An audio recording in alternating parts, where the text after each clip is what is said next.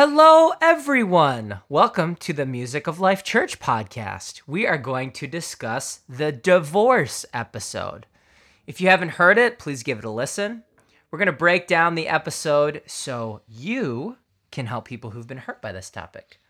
I'm Pastor Jonathan, and with me, as always, is Pastor Joel. Howdy. Wow, Yeah, wow. that was probably the our longest, For sure our longest episode so far. um, with good reason. I think so. This topic needs a lot of care and attention. And honestly, we probably could have talked longer too. I think we did a good job keeping it as efficient as possible without being uncaring over there's certain points that just have to be made when you talk about this topic. Absolutely. So a lot of this episode is hinging is hinging upon the marriage episode. so if sir. you're going to be helping people who've been hurt by this topic, it's like we want to make sure that you have a really good grasp of both of these topics. If we're talking about divorce, get ready to talk about marriage. If you're talking about marriage, get ready to talk about divorce. Yeah, and you can almost see the sex before marriage episode and this divorce episode as like a mini series. Oh, Like cool. these two ought to be listened to together. cool. Yeah. Nice. Okay, so we went through the history and background, and you know, like the other, uh, the sex before marriage podcast, it's just worth listening so that you can understand the history of the topic. Yeah, because this this topic is all all contingent on the one we did last week. You know, the the sex before marriage, talking about how marriage was defined has resulted in, you know, because marriage became this man-made governmental topic, then divorce as a result did as well. Mm-hmm. It's actually human logic that this would happen. It is logical. It's not God, it, but it is logical that because marriage turned into this man made thing, divorce did as well. And we're seeing a lot of this. A lot of the major damage that's been done is just blanketing divorce as sin. Mhm. If you get divorced, you you're sinning, and the the primary proof that people are using are the words of Jesus that were inaccurately translated. Right. Translated to show like the the effect is it it's so it's kind of scary to me how people can use these as their primary support without knowing or maybe with ignoring the fact that the verses they're using are showing that Jesus isn't the son of God. That this is a guy who doesn't know the word, who doesn't know the Torah, Mm-hmm. which he's also then a hypocrite because he blames the Pharisees and the religious leaders of the time for not knowing their scriptures. Oh man. But not only does he quote it wrong, but and and does he teach it wrong, but he actually is encouraging it to be violated. Yeah, based upon the translation. Yeah.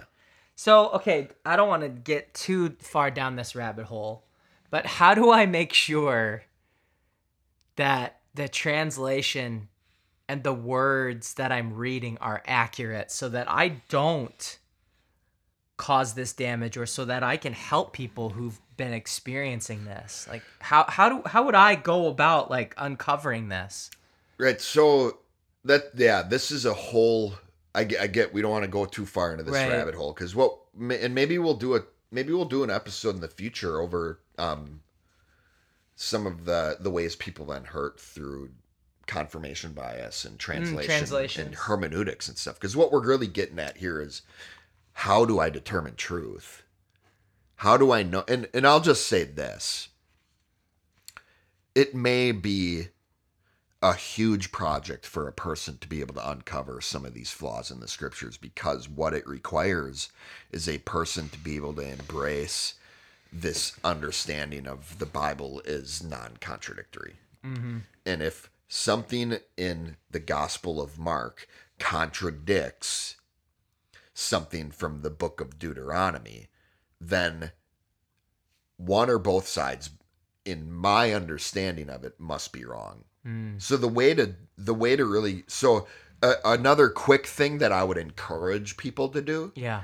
is to make sure you're not relying solely on the translations you're using. And I'll even say the King James Version and the ASV, the American Standard Version. When you're studying the scriptures, it's always a benefit to use the tools that we have at our disposal, like Blue Letter Bible, to get down to the original languages and to the original words. So that would be like a real quick thing. Yeah. So it's like if if I am really really passionate or really um if I have a lot of energy or I'm very opinionated about a certain topic and I'm using scriptural support to prove my point. If ever I find myself in that situation, you know what I what I'm hearing you say is you encourage me to go back to the translation, especially as it relates to those doctrine or those Right. huge beliefs that I have. Right. Because if I'm using the scriptures to confront people in an area, I ought to be really, really sure that I'm doing, that I'm using the scriptures in the right way. Mm-hmm. Because just because what is written in that book doesn't mean it's what it means and doesn't mean I'm right. We've seen, we've talked about the reading your Bible episode. We talked about how this can handle, this can be handled really poorly. The scriptures can be used to destroy. The devil did it to Jesus. Nice. He tried doing Yeah. that during his temptation. So, yeah, my encouragement would be to really to to make sure that whatever it is you're preaching, using these scriptures that support that your interpretation and the understanding behind these is non-contradictory throughout. It doesn't contradict any other concept or principle within the Bible. So if you're helping people who've been hurt by someone quoting scripture at them, just in general, like if someone says, "Well, you know, this preacher, this person used to say this to me and now I just you know, I feel so guilty, I feel so hurt. I feel so bad." You can go to that scripture and show them what it is that it actually says. Right. To see if if someone unintentionally translated that passage incorrectly and that's what caused damage Right. which is what we're seeing with this whole divorce and putting away doctrine. Mm-hmm. Like this pu- putting away word was not something I grew up hearing Never. at all. Never. I don't remember once hearing the term putting away. Nope. I didn't learn it and learn it until I was an adult, way into my adulthood. Now, the King James version has the word putting away in it, Yep. and other translations don't. They they they changed it to divorce. Yep. What's interesting about this is like in this discussion, there was so there it's gonna be or it was such a long episode in what the flock because of how damaging this is and how seemingly of a quick fix it actually is to get down to the principle of the issue. People are not taught what putting away means. People are not taught about what divorce is and the purpose of both of those. Right. And if you misinterpret Ma- uh, Mark 10, 11, and 12, then situations are bad. Yeah, and this is just one passage we use too to to to discuss this because Right. we can look at the other gospels, the same interaction with Christ. We can also look at because in Matthew chapter 5 there's verses that use this hmm. that Jesus talks about putting away. We also see in 1 Corinthians 7 mm-hmm. Paul talking about marriage and putting away and it's just butchered all over scriptures. And it really does. Like so it's a huge it's a huge topic to discuss and how damaging it's been and how many times it's been misinterpreted and all over the scriptures it has been. But it is really uh it's it's not easy, but it's a simple fix because it is definitions Mm, that's good. and and it's not only the longest episode we've done but it was also connected to the episode we did previous to it Ah. we wouldn't have been able to even do this episode if we hadn't done sex before marriage and talked about marriage the episode prior so even like that talks about all this Yeah. damage we have so much to talk about in this in this topic Oh, of marriage good. and divorce but it is again not easy but simple to start the repair process when you get down to what's the definition of sex what's the definition of marriage What's the definition of divorce? What's the definition of putting away? That starts clearing up all the damage that's happened. It starts make it starts exposing all the damage that's happened. Oh, it's so powerful. And by you just pulling apart those definitions and what you need to define, it just brings a lot of power and a lot of clarity and a lot of healing. When Right. you just it's mm-hmm. the the simplicity of that being the solution. Right. Man, that's great. So then we so we talked about the loose perspective of people being nonchalant with their marriages. You know, it's uh it's a contract. So I can I can break end the it. contract. I can end it. And that is that that's so it's that's interesting because the whole point here is people who are nonchalant with their divorces is usually because they're nonchalant about their marriage. That's the point here where it's like oh, nice. they and that's where we got into the the people who really aren't treating divorce like it's a big deal are usually the people who aren't treating marriage like it's a big deal. They're not treating marriage with the respect it deserves. Right. And that's why so when we started to get into um you know people treating their marriages seriously, what we're saying is we want to help people learn from their marriage. Right. Because if people are just going to get divorced and get into another marriage and they go, "You know what? I just picked the wrong person. Let me just jump in." It's like you're to likely you're to do the same thing With a different person. With a different person. And it's really what they're doing is people are focusing on you know, the context that they're around versus themselves and dealing with themselves and their issues for why they got married to the wrong person in the first place. Yeah, and that's and that is it. I've seen so many times people will get divorced and then remarried and then divorced again. And from the outside, it seems like the same thing that happened in their first marriage. Mm. And I see these people think and believe that, oh, I now I met the right person Yeah. without ever taking to account wait, do you know how to be married and it actually be good? Do you know what that requires? Mm. Or is it just, ooh, new person, new energy, this will work, but I treat it the same? Well, then it's likely to end the same. Right. Man, powerful. And this was where I mean this part really blows my mind is the fact that you're teaching that divorce was lawful. Yeah. So, doesn't Jesus say because of the hardness of their heart divorce was given? Mm-hmm. And people use that as an other other support? Yeah.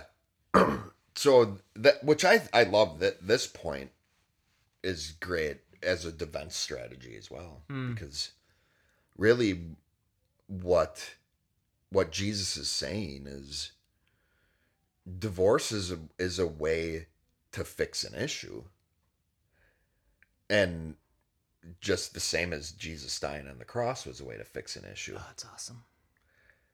so where it it really divorce and I think one of the things we talked about in the what the fuck episode was great is when divorce is handled the right way, the focus isn't even on divorce so much as it is on the profitability of the people in the marriage getting out of it so they can be more profitable. Right. It's still remember we talked about marriage being handled the right way, it always is meant to grow. right. Divorce ought to be a way that helps people grow not to help people get out of it and it does help people get out of a crappy situation but it ought like the way it ought to be used is that's just an effect where the cause is this will help us grow and now and now you're getting into the purpose of marriage is actually to facilitate the whole community. Yeah. You know like yeah. the the that's the reason why why am i getting married to this person? Because we generate energy. We generate you know we want to share more with each other and this sharing more is growing growing growing growing growing. Yep. Right? And so therefore we have more to give to our community. Mm-hmm. Divorce is what that's going to do is, is if we find out that we're draining from our community and it doesn't matter what we do, us spending so much time together Yeah. and us sharing sharing more is going to drain our community because the only way for me to share more with someone who's not profitable for me is for me to take from something someone else. You Yeah, know, like yeah. I am bankrupt in this marriage, and so I need to go to my community and get some currency to I so that I exchange with her. God's going, no way, that's not profitable. Right. So then even in that that in that explanation, it's showing divorce in that situation would benefit and grow the community. Because these two people would no longer be uh, a whole sucking in energy and value. It- these people would be able to start generating and giving back to the community again. Wow. It is like a way to say to people, you know, God giving us this lawful way um, to facilitate the community is like Him basically saying, you know what? You're going to make mistakes. You're going to pick the wrong person. You're going to grow and change. But your response is what matters. Yeah. Divorce is basically saying, like, you got divorced. We, I mean, how how do you think we should be looking at divorce in the church, Pastor Joel? Because we see it right now, Scarlet D, right?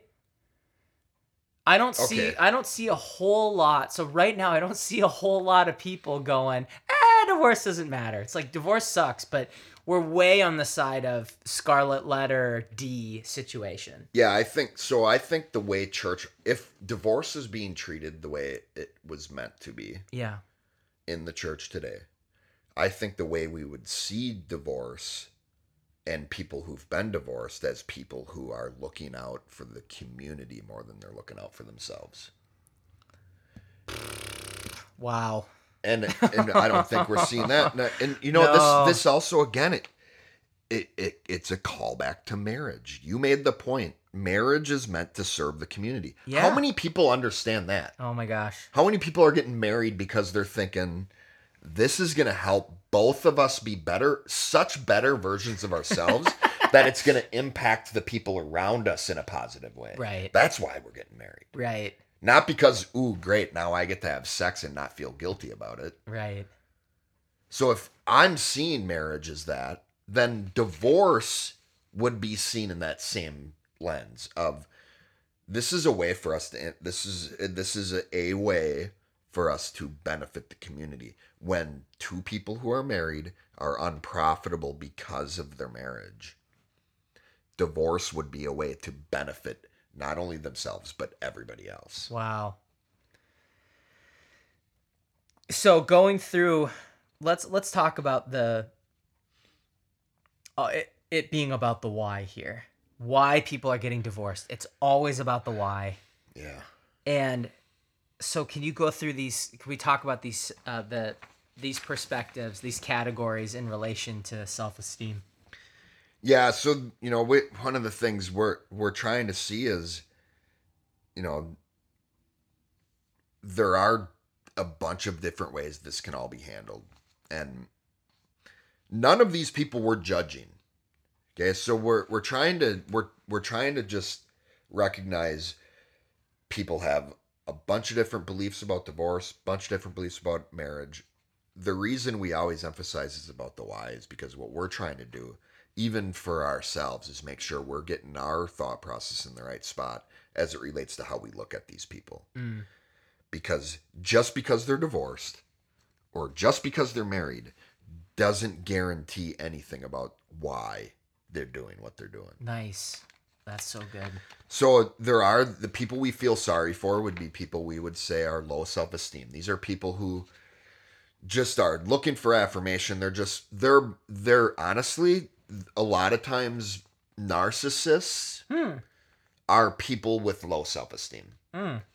And and the reason they're narcissists is because people with low self-esteem are constantly looking to their context and other people to feel good about who they are. Mhm. Their context being things outside of themselves. The, The things that they're surrounded by. So what we've seen, what I find interesting here is the people we feel sorry for are usually the people who are in crap marriages, Mm-hmm. who are judging other people who've been divorced as sinners. Oh, right. I feel so bad. I do. I feel so bad for those people that are like, marriage is a lot of work. And when you get in it, you stick in it. And if you get divorced, you're a failure. Right. Yep. And then they're mad at everybody else who is divorced because secretly they're jealous of that person. right. so that's where it's like I'm I'm Right. not like the reason I'm mad at these people is because they're they're they're in a situation I wish I was in. I would feel better about myself if I could get divorced, but I can't. Because I've been my whole life been taught and been preaching how divorce is sin and how God hates divorce. Wow. Feel bad for those people. Yeah, same here. They're in a bad situation and and it doesn't seem like there's a way out. in that mid self-esteem category, those are people that treat marriage seriously and they're they're more saying they're more along the lines of I'm going to put in the work for my marriage because I take it seriously. So the people who are in the mid self esteem are those who are looking at people who aren't being caring with their their marriage. Right. Yes, absolutely. So and and you know these are mid self esteem, so they they they're they're at this level where they don't just in and of themselves feel great about themselves. They might they might feel great about their marriage only when they're around other people who are really treating their marriages great too, and when they're affirmed by other people who have good marriages. But when they see people who aren't treating marriage the way they do, it can be frustrating for them. Right. Yeah, that's the whole, you know, the the that mid self-esteem perspective is like it's anyone who's kind of treating marriage like it's a ser- it's it's Yeah. serious. Mm-hmm. This is important. This is valuable. But they're not really and they're trying to learn from their marriage, but they're trying to stay in it. Right. Those the the the mid self-esteem people are just they're working so hard. They're not necessarily judging people for getting divorced, but they're basically saying my marriage is a lot of work. Yeah, it is. It's a lot of work. It can be good. It can be bad. And if you're in a marriage, you better put the work into. And, Right. And that Right. that's kind of the mentality. Yeah, it is. Yeah. We get it. Yep, I understand that. It's people who it's just right. I put in a lot of work in my marriage. You should do the same. mm-hmm. But it's the people we're impressed with who are really. It's it's this goes back to people who treat marriage with a lot of respect would also treat divorce with a lot of respect. And these are people who would use divorce as a way that is meant to help these people be more profitable. Both Mhm. both sides of it. And what we see here is these are the people who they've done everything they can. Yeah, I love that. You know, they've done the counseling, they've gotten, you know, help from other married couples who've been married longer than them, yada yada. Fill in the blank. They've done everything they can and they still realize they're a drain on each other and on the people in their lives. Awesome. And then the ultimate answer. Would be ultimately it's getting divorced for the benefit of both people and we can see you know that where the measure Just an that is. amazing concept that I've never heard before. it's usually one person wants to get out of it or one person you know sinned against someone else so they're just like so mad at each other Yeah. where the ultimate answer could result and ought to result in these people being like all right well this was a good decision to make Right. like we can feel good about ourselves now and move forward maybe even being friends Yeah, Wouldn't you that can be something? right. You could still look at each other and respect each other Mhm. because you know, and as you will help people who've you know been hurt by divorce and help people who are like thinking about divorce and helping people who are, feel bad about thinking about divorce. We our advice is always the same, and it's to love your spouse. yeah Do you want to be with them? Do you want to be divorced to them? yeah the answer was always the same. Mm-hmm. It's love, and it's it's this ultimate answer for the benefit of the other person. Yeah. Thank you, Pastor Joel. Thank you, Pastor Joel. you're you're welcome Thank you to all who are listening. This has been the Music of Life Church podcast. If you have any questions or comments, or you'd like to hear us talk about a certain topic, please let us know. We'll see you next time.